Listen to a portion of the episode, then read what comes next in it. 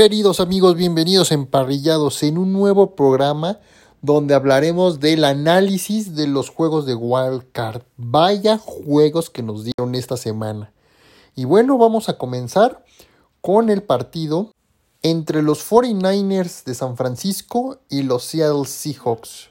Vaya juegazo que nos dieron los Niners. Se nota que esos Niners son una máquina imparable porque no solo vencen a los Seahawks, sino los aplastan 41 a 23. Y en el primer cuarto San Francisco anota 10. En el segundo San Francisco anota 6 y Seattle 17. Por ahí se iban dando al tú por tú. En el tercero los Niners anotan 7. Y en el cuarto cuarto los Niners anotan 18 y los Seahawks 6. Brock Purdy tuvo 332 yardas, 3 pases de touchdown y 0 intercepciones. Y en cuanto a Gene Smith, Gene Smith tuvo 253 yardas, 2 pases de touchdown y una intercepción. La primera ofensiva la tuvo Seattle y bueno, no hicieron absolutamente nada porque la defensa de San Francisco sabemos que es una bestia, es una máquina para poder capturar. Y en la segunda, pues Purdy tuvo el balón y llevan el balón hasta medio campo con Brandon Ayuk. Y eso fue lo que les dio los primeros tres puntos del encuentro, que San Francisco empezó bien, pero anota tres puntos en esa primera serie ofensiva. Después, en ese mismo cuarto, este, pues San Francisco tuvo una serie ofensiva en donde le dan el balón a Christian McCaffrey y Christian McCaffrey corrió desde la yarda 15 al parecer hasta la yarda 18 del otro lado. Y ahí llega un pase de touchdown de Purdy a Christian McCaffrey para poner el encuentro 10 a 0.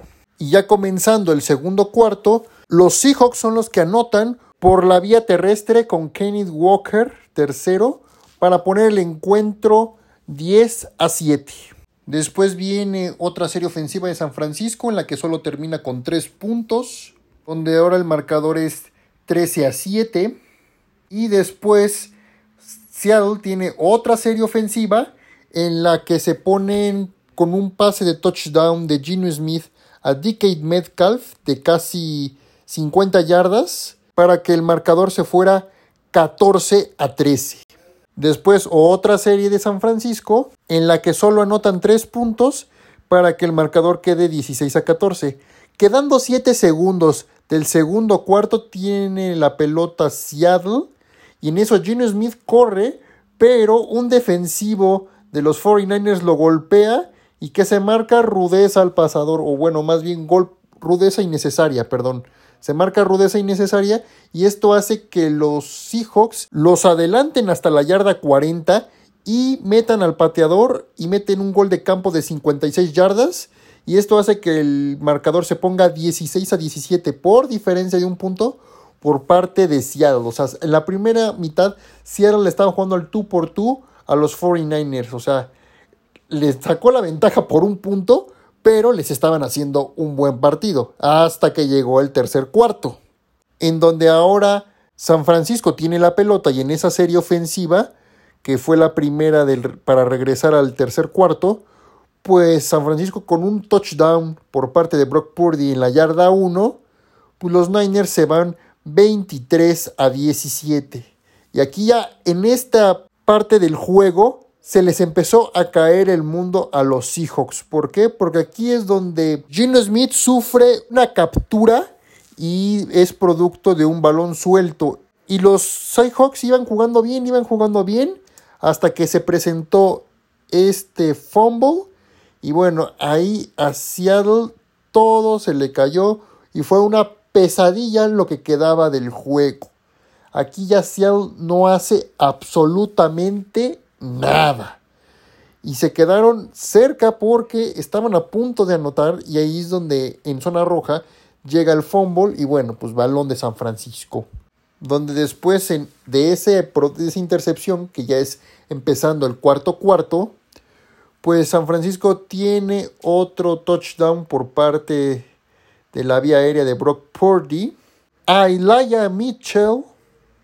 Y bueno, el partido se pone 31 a 17 porque hacen una conversión de dos puntos en donde Purdy le tira a George Kittle y convierte en los dos puntos. Otra serie ofensiva de San Francisco, pues Purdy le pone un pase a Divo Samuel, en la que Divo Samuel se va todo el campo donde, donde este Purdy le lanza desde la yarda 20, y ahí Samuel la atrapa, la perdón, en la yarda 35 y se va corriendo todo el campo, todo el campo por el lado lateral y nadie lo alcanzó. Y esto hace que se pongan 38 a 17. Y después, en un pase que quería conectar Gino Smith a Tyler Lockett, le interceptan y de esta intercepción pues hay otros 3 puntos por parte de San Francisco. Y en una última serie ofensiva por parte de Seattle, pues Seattle anota este, un touchdown más, o sea, anota 6 puntos, pero se la quiere jugar de dos, conversión de 2 puntos, pero no lo logra y por eso el partido termina 41 por 23, donde los 49ers la verdad es que le dieron una paliza a Seattle y bueno, pues le supo muy rico porque vencen a un rival divisional en playoffs y pues qué se puede esperar más que eso, que un equipo le haga, le haga la maldad a tu rival divisional en playoffs. Y yo se los venía diciendo desde la semana pasada o desde hace dos, no recuerdo, donde dije, Seattle va a ser el último equipo, bueno, fue la semana pasada porque yo esperaba más que llegaran los Lions, pero los mismos Seahawks los habían eliminado con esa victoria ante, ante los Rams. Y los dije la semana pasada, Seattle va a ser el, el último equipo en entrar a playoffs, pero va a ser el primero en irse, porque obviamente Seattle es mucho superior a San Francisco. Y bueno, pues así termina este partido. Y vámonos con nuestro siguiente partido del mismo sábado, donde se enfrentaron Los Ángeles Chargers y los Jacksonville Jaguars. Vaya partidazo que fue entre Jacksonville y sobre todo el que dio Jacksonville a, los Chargers, porque la primera mitad obviamente fue de, de, los Chargers y la segunda fue de Jacksonville. Así que podemos gritar Duval, que es el canto de los Jaguars, y bueno, vaya partido que dio tanto Trevor Lawrence como Etienne.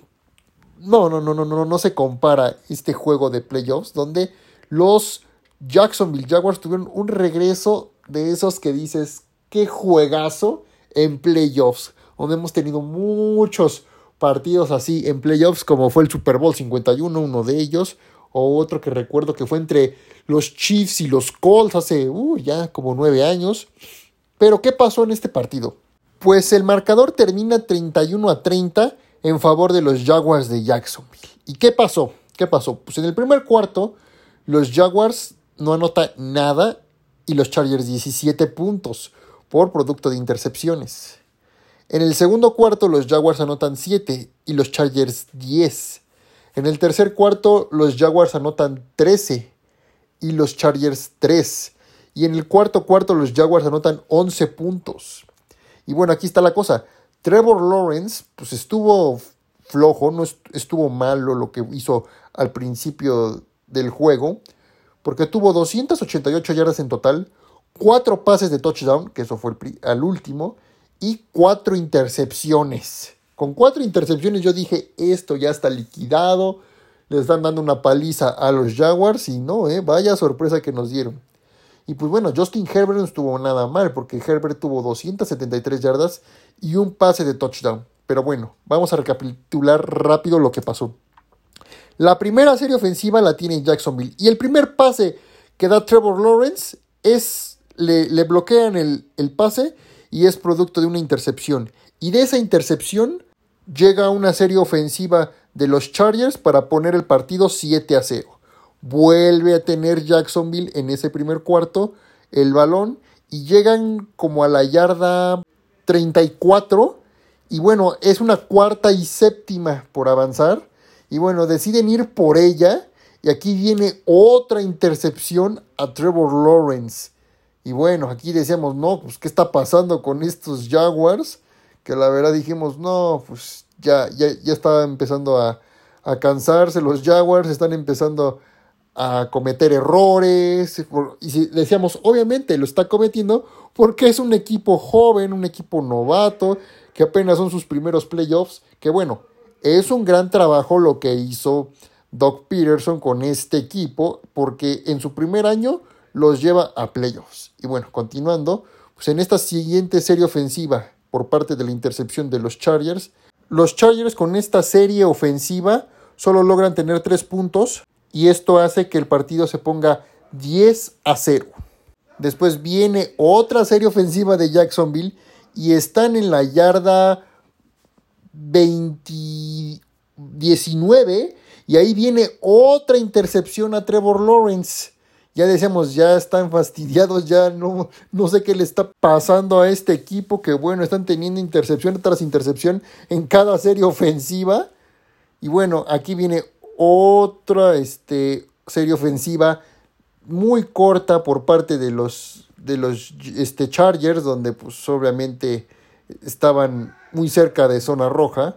Y bueno, aquí viene otro touchdown para los Chargers y hace que el partido se ponga 17 a 0. Y todo esto pasó en el primer cuarto y decíamos, bueno, ¿qué nos puede esperar para lo que resta en el partido? Viene el segundo cuarto y bueno, en una serie ofensiva donde atrapan a Jacksonville, Jacksonville entrega el balón y viene la otra serie ofensiva de los Chargers donde anotan otro touchdown y hace que esto se ponga 24 a 0 y ya cuando les dan el balón a los Jacksonville Jaguars es cuando reaccionan y tienen un regreso de patada de casi hasta la yarda, hasta medio campo. Y bueno, pues ahí empezó esta serie ofensiva por parte de los, de los Jaguars, en donde pues empezaban como que a carburar, a carburar, pero pues simplemente en esta vez no lo conseguían, seguían abajo en el marcador y aquí es donde viene otro pase interceptado a Trevor Lawrence, pero bueno, esta vez la defensiva de Jacksonville no los dejó hacer nada. Luego les vuelven a dar la pelota a los Chargers, a los Jaguars. Y bueno, aquí ya fue una mala suerte. Decíamos, esto ya no es, ya no es que sean malos, es mala suerte porque a la hora de patear el balón choca con el casco del jugador de Jacksonville y bueno, se convierte en bola libre y tiene la pelota nuevamente los Chargers en una zona pues peligrosa porque era zona roja, pero aquí como dije, la defensiva de los Jaguars empezaba a carburar y solo los dejaron hacer tres puntos para que el juego se fuera 27 a 0. Y bueno, pues quedando ya menos de dos minutos en el segundo cuarto, pues los Jaguars ya empezaron a carburar, empezaron a, agarrar la chispa. Y aquí es donde anotan su primer touchdown los Jaguars para irse al medio tiempo 27 a 7. Arranca el tercer cuarto y bueno, pues en la primera serie ofensiva que le tocaba a los Chargers no hacen absolutamente nada. Después los Jaguars tienen la siguiente serie ofensiva en donde anotan otro touchdown para que esto se vaya 27 a 14.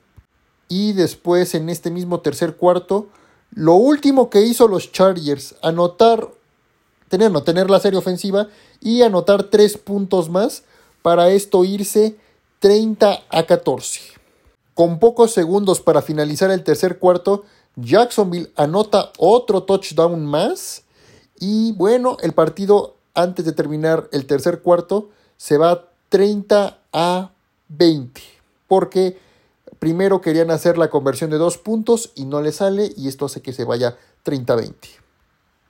Y bueno, ya comenzando el cuarto cuarto, no olvidemos todos los errores que hizo Joey Bosa, que bueno, estaba enojado, estaba frustrado, lanzó el casco, hacía de todo y bueno, esto hace que también este, pues los Jaguars pudieran avanzar. Y bueno, en este cuarto cuarto, pues los Chargers pudieron anotar tres puntos más, pero les falla la patada, entonces el marcador queda igual. Y después Jacksonville con 7 minutos y 20 segundos empieza a tener otra buena serie ofensiva en la que faltando 5 minutos y medio por jugar, pues anota un touchdown más y esto hace que se ponga el partido 26 a 30 y se la vuelve a jugar Jacksonville por dos puntos extra. Y bueno, el partido se pone 28 a 30 con dos puntos por faltar para que pudiera empatar. Y bueno, la última serie ofensiva, los Chargers no hacen absolutamente nada y quedando mm, tres minutos, tres minutos, vuelve a tener Jacksonville el balón y les empiezan a jugar, empiezan a jugar por tierra, por aire, por mar, como dicen, por tierra, por aire, por mar y por todo. Y Jacksonville pues empieza a avanzar. Hasta se la jugaron en una cuarta y uno en, el, en la yarda 40, en donde corrieron de esa posición de la yarda 40 hasta la yarda 15. Y bueno, ahí ya fue empezar a quemar los tiempos fuera de, de Jacksonville, a quemar tiempo. Y quedando 3 segundos, pues piden el tiempo fuera. Y pues un gol de campo más para los Jaguars. Y ganan el partido 31 a 30. Pues vaya partidazo que nos regalaron los Jaguars. Después vámonos a los partidos del domingo, donde el primer juego fue entre los Bills de Buffalo y los Miami Dolphins. Un partido que pues no pensé que estuviera tan cerrado, pero lo estuvo. En donde pues obviamente Buffalo lleva la victoria 34-31. Y los Bills en el primer cuarto anotan 14 puntos. En el segundo los Bills anotan 6 y los Dolphins 17. En el tercero los Bills anotan 14 y los Dolphins 7.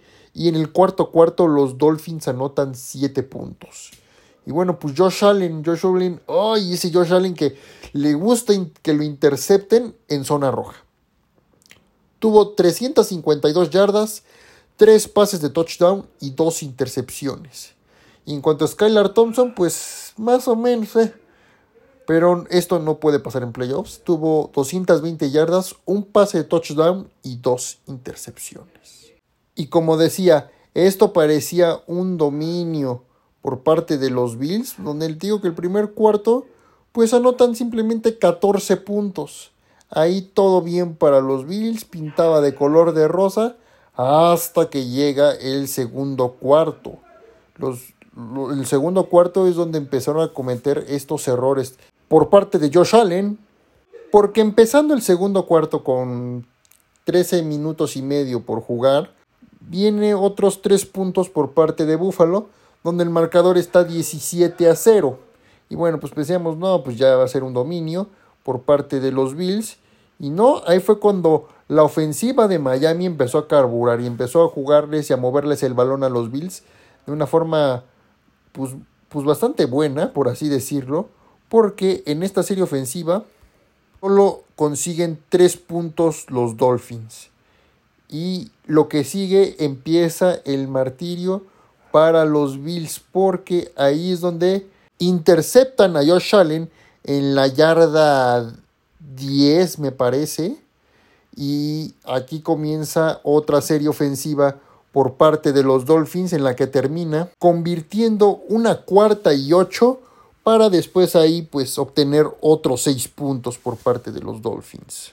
La siguiente serie ofensiva pues no, no hicieron nada los, los Bills, ya que tuvo una jugada polémica en la que se atrapó el balón o no, pero lo dieron como pase incompleto. Y luego un regreso de patada por parte de los Dolphins, en la que los colocan en la yarda 30 y 25.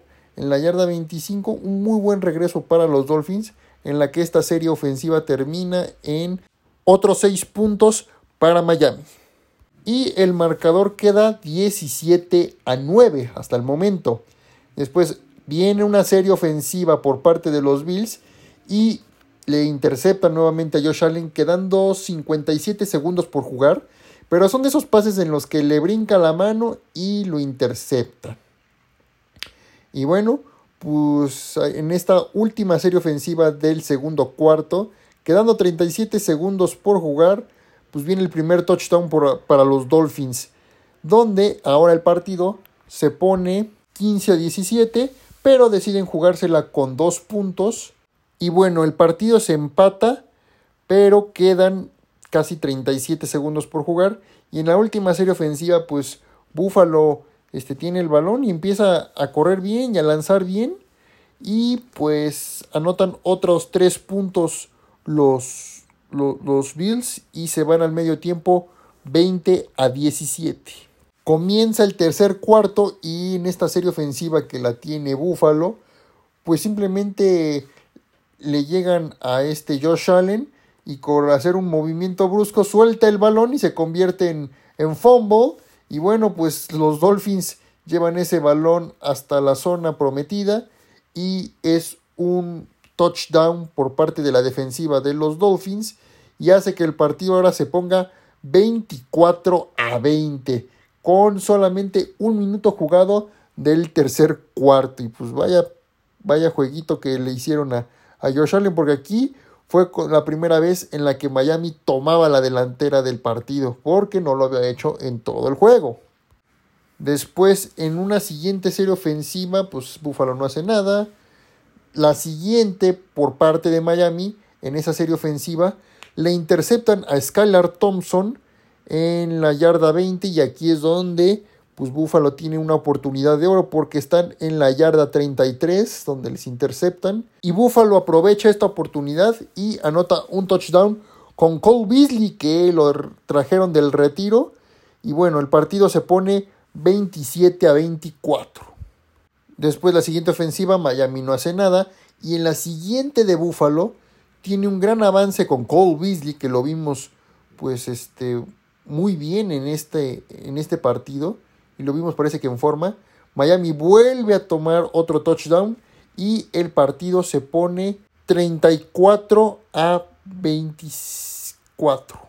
Ya en este último cuarto, pues Miami solamente hizo un touchdown más en la siguiente serie ofensiva y ya después así quedó este partido 34-31, que fue el último touchdown de, los Dolphins con, con 31 puntos, que fue lo que hizo en todo el partido, que no estuvo nada mal. Estuvo muy cerca Miami de poder empatar o mandar eso a tiempo extra, pero simplemente no fue así, porque Miami quería jugarse, se la juega en cuarta y seis, quedando 2 minutos 20 segundos por jugar, y pues bueno, no convierten y así termina este partido, con una victoria de los Bills de Buffalo, pues muy dramática, muy dramática como se vivió.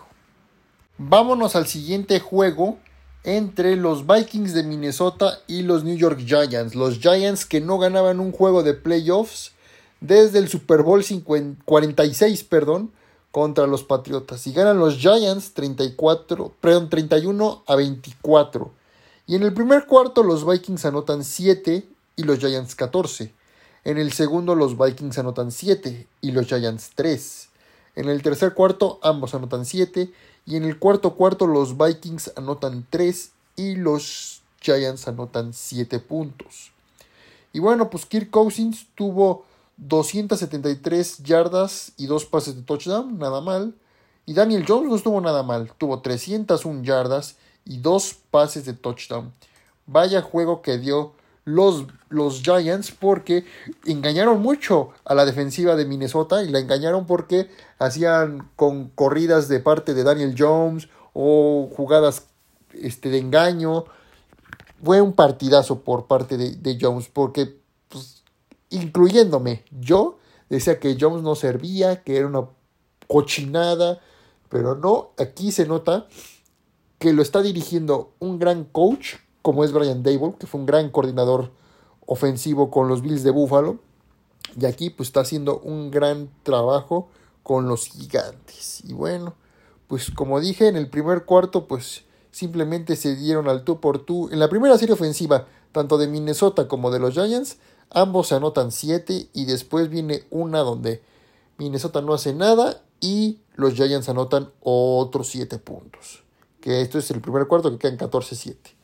Después los Giants simplemente anotan 3 puntos, pero siguen teniendo la ventaja en el partido, aunque los Vikings anotaron 7 puntos. Y bueno, al medio tiempo el partido se va 17 a 14, muy cerrado y muy peleado el partido. Y después cada quien anota 7 puntos en este segundo cuarto y hace que el partido se vaya 14-17 a favor de Gigantes y así se van al medio tiempo.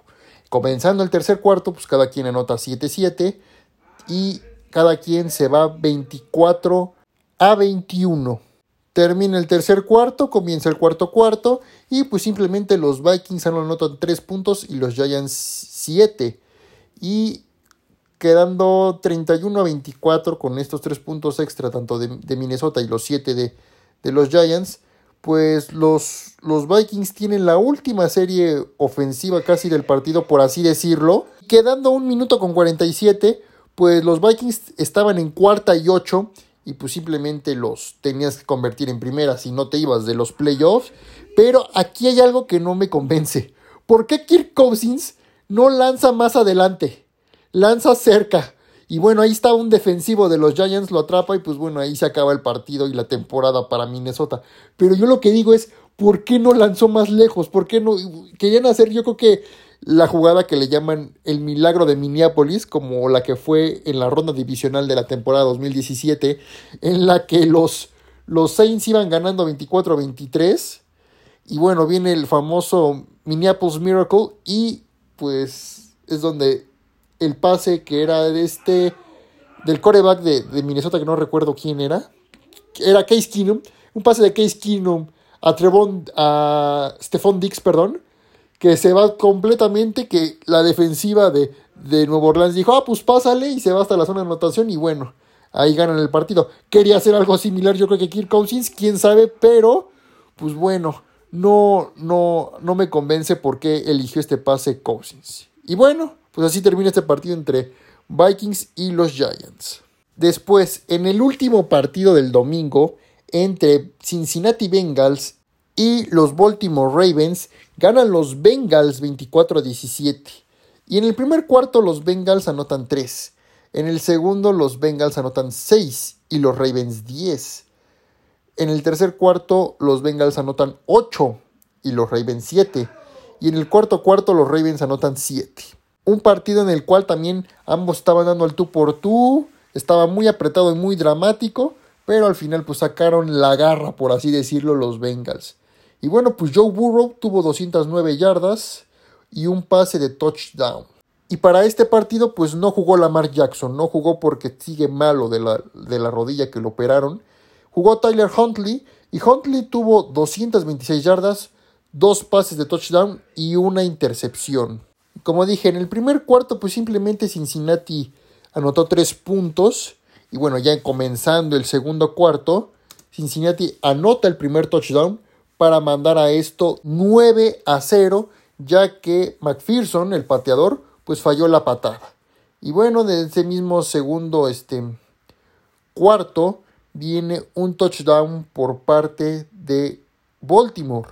Y pues también gracias a una a, un pañuelo o una infracción por parte de los Bengals hace que pues que Baltimore esté en la yarda 2 y corriendo pues anotan un touchdown para poner esto 9 a 7 diferencia de 2 puntos. Después en otra serie ofensiva de Cincinnati en donde Horst estaba corriendo con el balón pues se lo zafan y bueno, aquí se comete este, un fumble por parte de, de Cincinnati y bueno, la recupera Baltimore y con esta oportunidad pues Baltimore solo anota tres puntos y bueno, hace que el marcador para irse al medio tiempo quede en 10 y 9. Después en este tercer cuarto pues Cincinnati anota otro touchdown para poderse ir 17 a 10. Y bueno, porque se la juegan con dos puntos por el punto extra que falló McPherson. Y bueno, hace que digo, se va 17-10. Y bueno, el partido cada vez se empieza a poner más del lado de Cincinnati. Pero en la siguiente serie ofensiva por parte de los Ravens, pues anotan otro touchdown y hace que esto se empareje y quede 17 a, 17, a 17 perdón, en ese tercer cuarto. En el tercer cuarto, pues estaban dando al tú por tú los Bengals y, y, los Ravens. Y bueno, pues vaya partido que estaban dando ambos, tanto Joe Burrow como Huntley. Después, Cincinnati tiene otra serie ofensiva en la que no progresa nada. Y comenzando el cuarto cuarto, a punto de anotar Baltimore y tomar la ventaja. En la yarda 1, Tyler Huntley decide estirarse, pero le zafan el balón y ni siquiera se acerca a la línea. Y bueno, le cae a un defensivo el balón de los a un defensivo de los Bengals y hace que se vaya todo el campo con un pick six. Y bueno, ahí los Ravens empezaron a caerse y los Bengals se ponen 24 a 17. Y así es como quedó el juego. Así quedó. Ya nadie, hizo nada. Pero para terminar este partido, pues los Ravens estaban cerca de poder este, empatar este encuentro, pero simplemente se les acabó el tiempo y hasta ahí terminó el partido. Porque, bueno, de todos modos, iba a ser bola para Cincinnati porque era cuarta y veinte. Y bueno, ya simplemente los Ravens estaban eliminados. Y vámonos al último partido de Wildcard, que fue el de lunes por la noche entre los Dallas Cowboys y los Tampa Bay Buccaneers, donde los Cowboys por fin le ganan un juego a Tom Brady Tom Brady se va 7 y 1 en su carrera contra Dallas. Y no sabemos si vaya a regresar Tom Brady o no, pero esa es la pregunta. Pierde Tom Brady. Pero no, no sabemos si Tom Brady ahora sí se retire o se vaya a jugar a otro equipo. Simplemente conociendo a Brady como es necio y terco de que quiere seguir jugando, pues yo lo veo o en Raiders o en Miami. Es lo que más suena. Pero aún así Brady no ha dicho nada. Veremos qué es lo que pasa más adelante. Pero simplemente yo digo que Brady ya, se, ya debe de, dejar los tenis, por así decirlo. Bueno, no así, pero simplemente ya tiene que dejar el casco porque ya no está en buena condición Tom Brady, lo que vimos esta temporada. O simplemente vamos a decir que, que no tenía buen equipo en Tampa pues tenía más o menos, no estaba tan malo, simplemente le quitaron un poco a Gronkowski. Y es todo, es todo. Pero, pues imagínense ver a Tom Brady lanzándole a Tyreek Hill en Miami o con Davante Adams en Las Vegas, pues no sabemos, es lo que no sabemos, pero lo que sí es que Tom Brady tiene un contrato con la cadena Fox por 10 años y 300 y tantos millones de dólares, pues mejor ya vete a la tele, ya vete, ¿para qué te expones? ¿Para qué te arriesgas? Donde no vas a conseguir ya nada. Yo creo que ya conseguiste todo, pero quieres sacarle más jugo y más provecho. Pero siento que esto no va a suceder. Pero veremos qué pasa más adelante con Tom Brady. Y bueno, como dije, ganan los Cowboys 31 a 14. Y en el primer cuarto los Cowboys anotan 6. En el segundo los Cowboys anotan 12 puntos. En el tercero cada quien anota 6 puntos y en el cuarto cuarto los Buccaneers anotan 8 y los Cowboys 7. Y Tom Brady tuvo 351 yardas, dos pases de touchdown y una intercepción y eso no fue suficiente. Porque esa intercepción de Tom Brady fue en zona roja y casi no interceptan a Tom Brady en zona roja. Y bueno, pues Dak Prescott pues es uno de los juegos que mejor le he visto y tuvo 305 yardas y 4 pases de touchdown. Bueno, pues estuvo muy bien por parte de Prescott, pero pues también, seamos sinceros y seamos realistas. Tampa no venía en un muy buen equipo, no venía en sus mejores épocas como hace dos años, para que digan, uy, le ganamos, ahora quiero ver qué va a pasar entre Dallas y San Francisco el próximo fin de semana. Entonces ahí es donde va a estar la cosa, a ver si es que Dallas sí demuestra de lo que está hecho y de lo que nada más están hablando, o nada más son habladurías como es cada año de que dicen sí va a ser nuestro año, de que Dak Prescott es un buen coreback, hasta que no le vea nada grande a Prescott, no le voy a creer nada y yo voy a seguir que no le voy a seguir creyendo. ¿Por qué? Porque es el líder en intercepciones y ahora se va a enfrentar a una mejor defensa como la que es los 49ers y bueno, ahí es donde va a topar pared y ahí es donde le va a costar trabajo a Dak Prescott. Entonces vamos a ver qué es lo que pasa. Y bueno, en el primer cuarto, pues ambos empezaron muy flojos, nadie notaba nada, hasta que llega una muy buena ofensiva por parte de Dallas y anota 6 puntos. ¿Por qué 6? Porque su pateador Braid Maher empezó, falló 4 patadas. 4. Y bueno, ya casi en la, en la siguiente serie ofensiva tiene muy Tampa muy buen este una muy buena serie ofensiva, por así decirlo, pero ahí es donde interceptan a Tom Brady en zona roja. Y bueno, pues ahí viene otro touchdown, aprovecha Dallas y anota otros seis puntos y ahí es donde Maher vuelve a fallar la patada y esto hace que se ponga 12 a 0. 12 a 0 y pues bueno, Tampa no haciendo nada el primero y segundo cuarto. Hasta que viene otra serie ofensiva de Dallas y anota otros 6 puntos.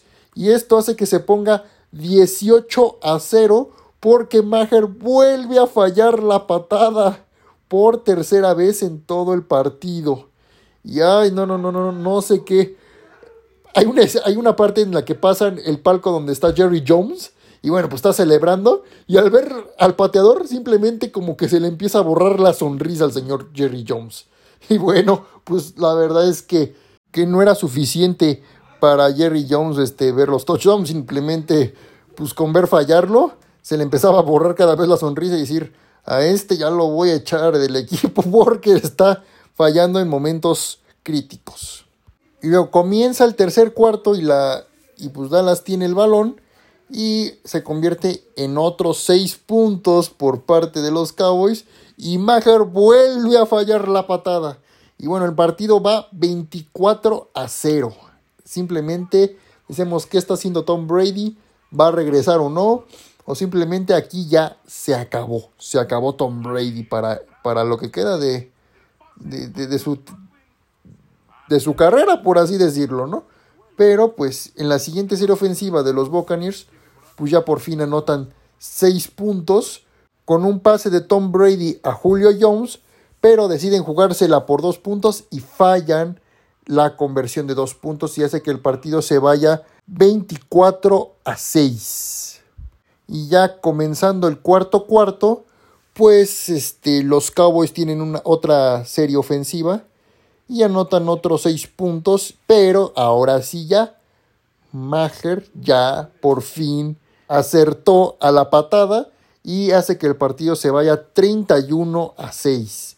Sin esas patadas en las que Maher, Maher perdón, este, erró las patadas, el partido se hubiera ido 34 a 6, 34, 35, perdón, hubieran sido 35, son 4 puntos los que fallas. Y si hubiera sido un juego más cerrado, pues obviamente sí te hubiera afectado, pero en esta vez no. No, y en la siguiente serie ofensiva, pues es de los Buccaneers y anotan otros 6 puntos, pero con conversión de 2 puntos y hace que esto se vaya 31 a 14.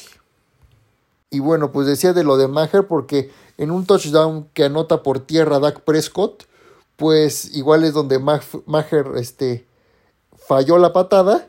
Y bueno, Dak Prescott enojado y lanza hasta el casco, se enoja.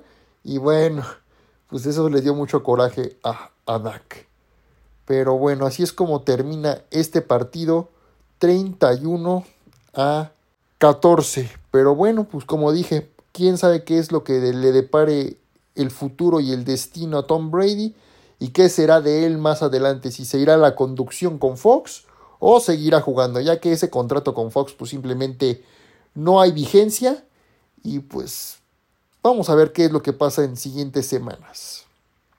Ahora amigos, vámonos a las noticias de tras lo sucedido en la semana de Wild Card. Y los Cardinals contratan a Monty Osenfort como el nuevo gerente general del equipo. Onsford viene de ser el director de personal con los Titans. Mientras los Titans contratan a Rand Carton como el nuevo gerente general del equipo. Carton viene de ser director de personal con los 49ers. Vaya, qué, cambio para, para los Titans. Los Cardinals entrevistaron al ex head coach de los Colts, Frank Wright, para su puesto entrenador en jefe. Vamos a ver si se queda con la chamba o no, que no lo creo. Y bueno, pues los Browns contratan a Jim Schwartz como el nuevo coordinador defensivo del equipo. Schwartz viene de ser asistente defensivo con los Titans. Los Jets entrevistaron al ex head coach de los Broncos, Nathaniel Hackett, para su puesto de coordinador ofensivo. Los Seahawks Extienden el contrato al pateador Jason Myers por cuatro años más y 21 millones de dólares. Los Buccaneers despiden al coordinador ofensivo Byron Leftwich. Los Dolphins despiden al coordinador defensivo Josh Boyer después de tres temporadas con el equipo. Los Dolphins también despiden al coach de linebackers Ty McKenzie y al coach de safety Steve Gregory. Wow, vaya cambios que va a haber en, en Miami. Y por último, los Ravens despiden al coordinador ofensivo Greg Roman. Pues vaya, ¿qué está pasando con varios despidos? Hubo más despidos esta semana o la anterior de coordinadores ofensivos, defensivos, que de head coaches. De head coaches nada más hubo como tres o cuatro. Y hasta ahí. Y bueno, pues veremos qué es lo que pasa en las siguientes semanas. Gracias queridos amigos y nos estaremos escuchando para los pronósticos de la semana divisional. No olviden darle like al podcast en Apple Podcast y en Spotify y seguirnos en nuestra página de Instagram que es arroba emparrilla-número 2. Muchas gracias amigos y nos vemos en el próximo programa.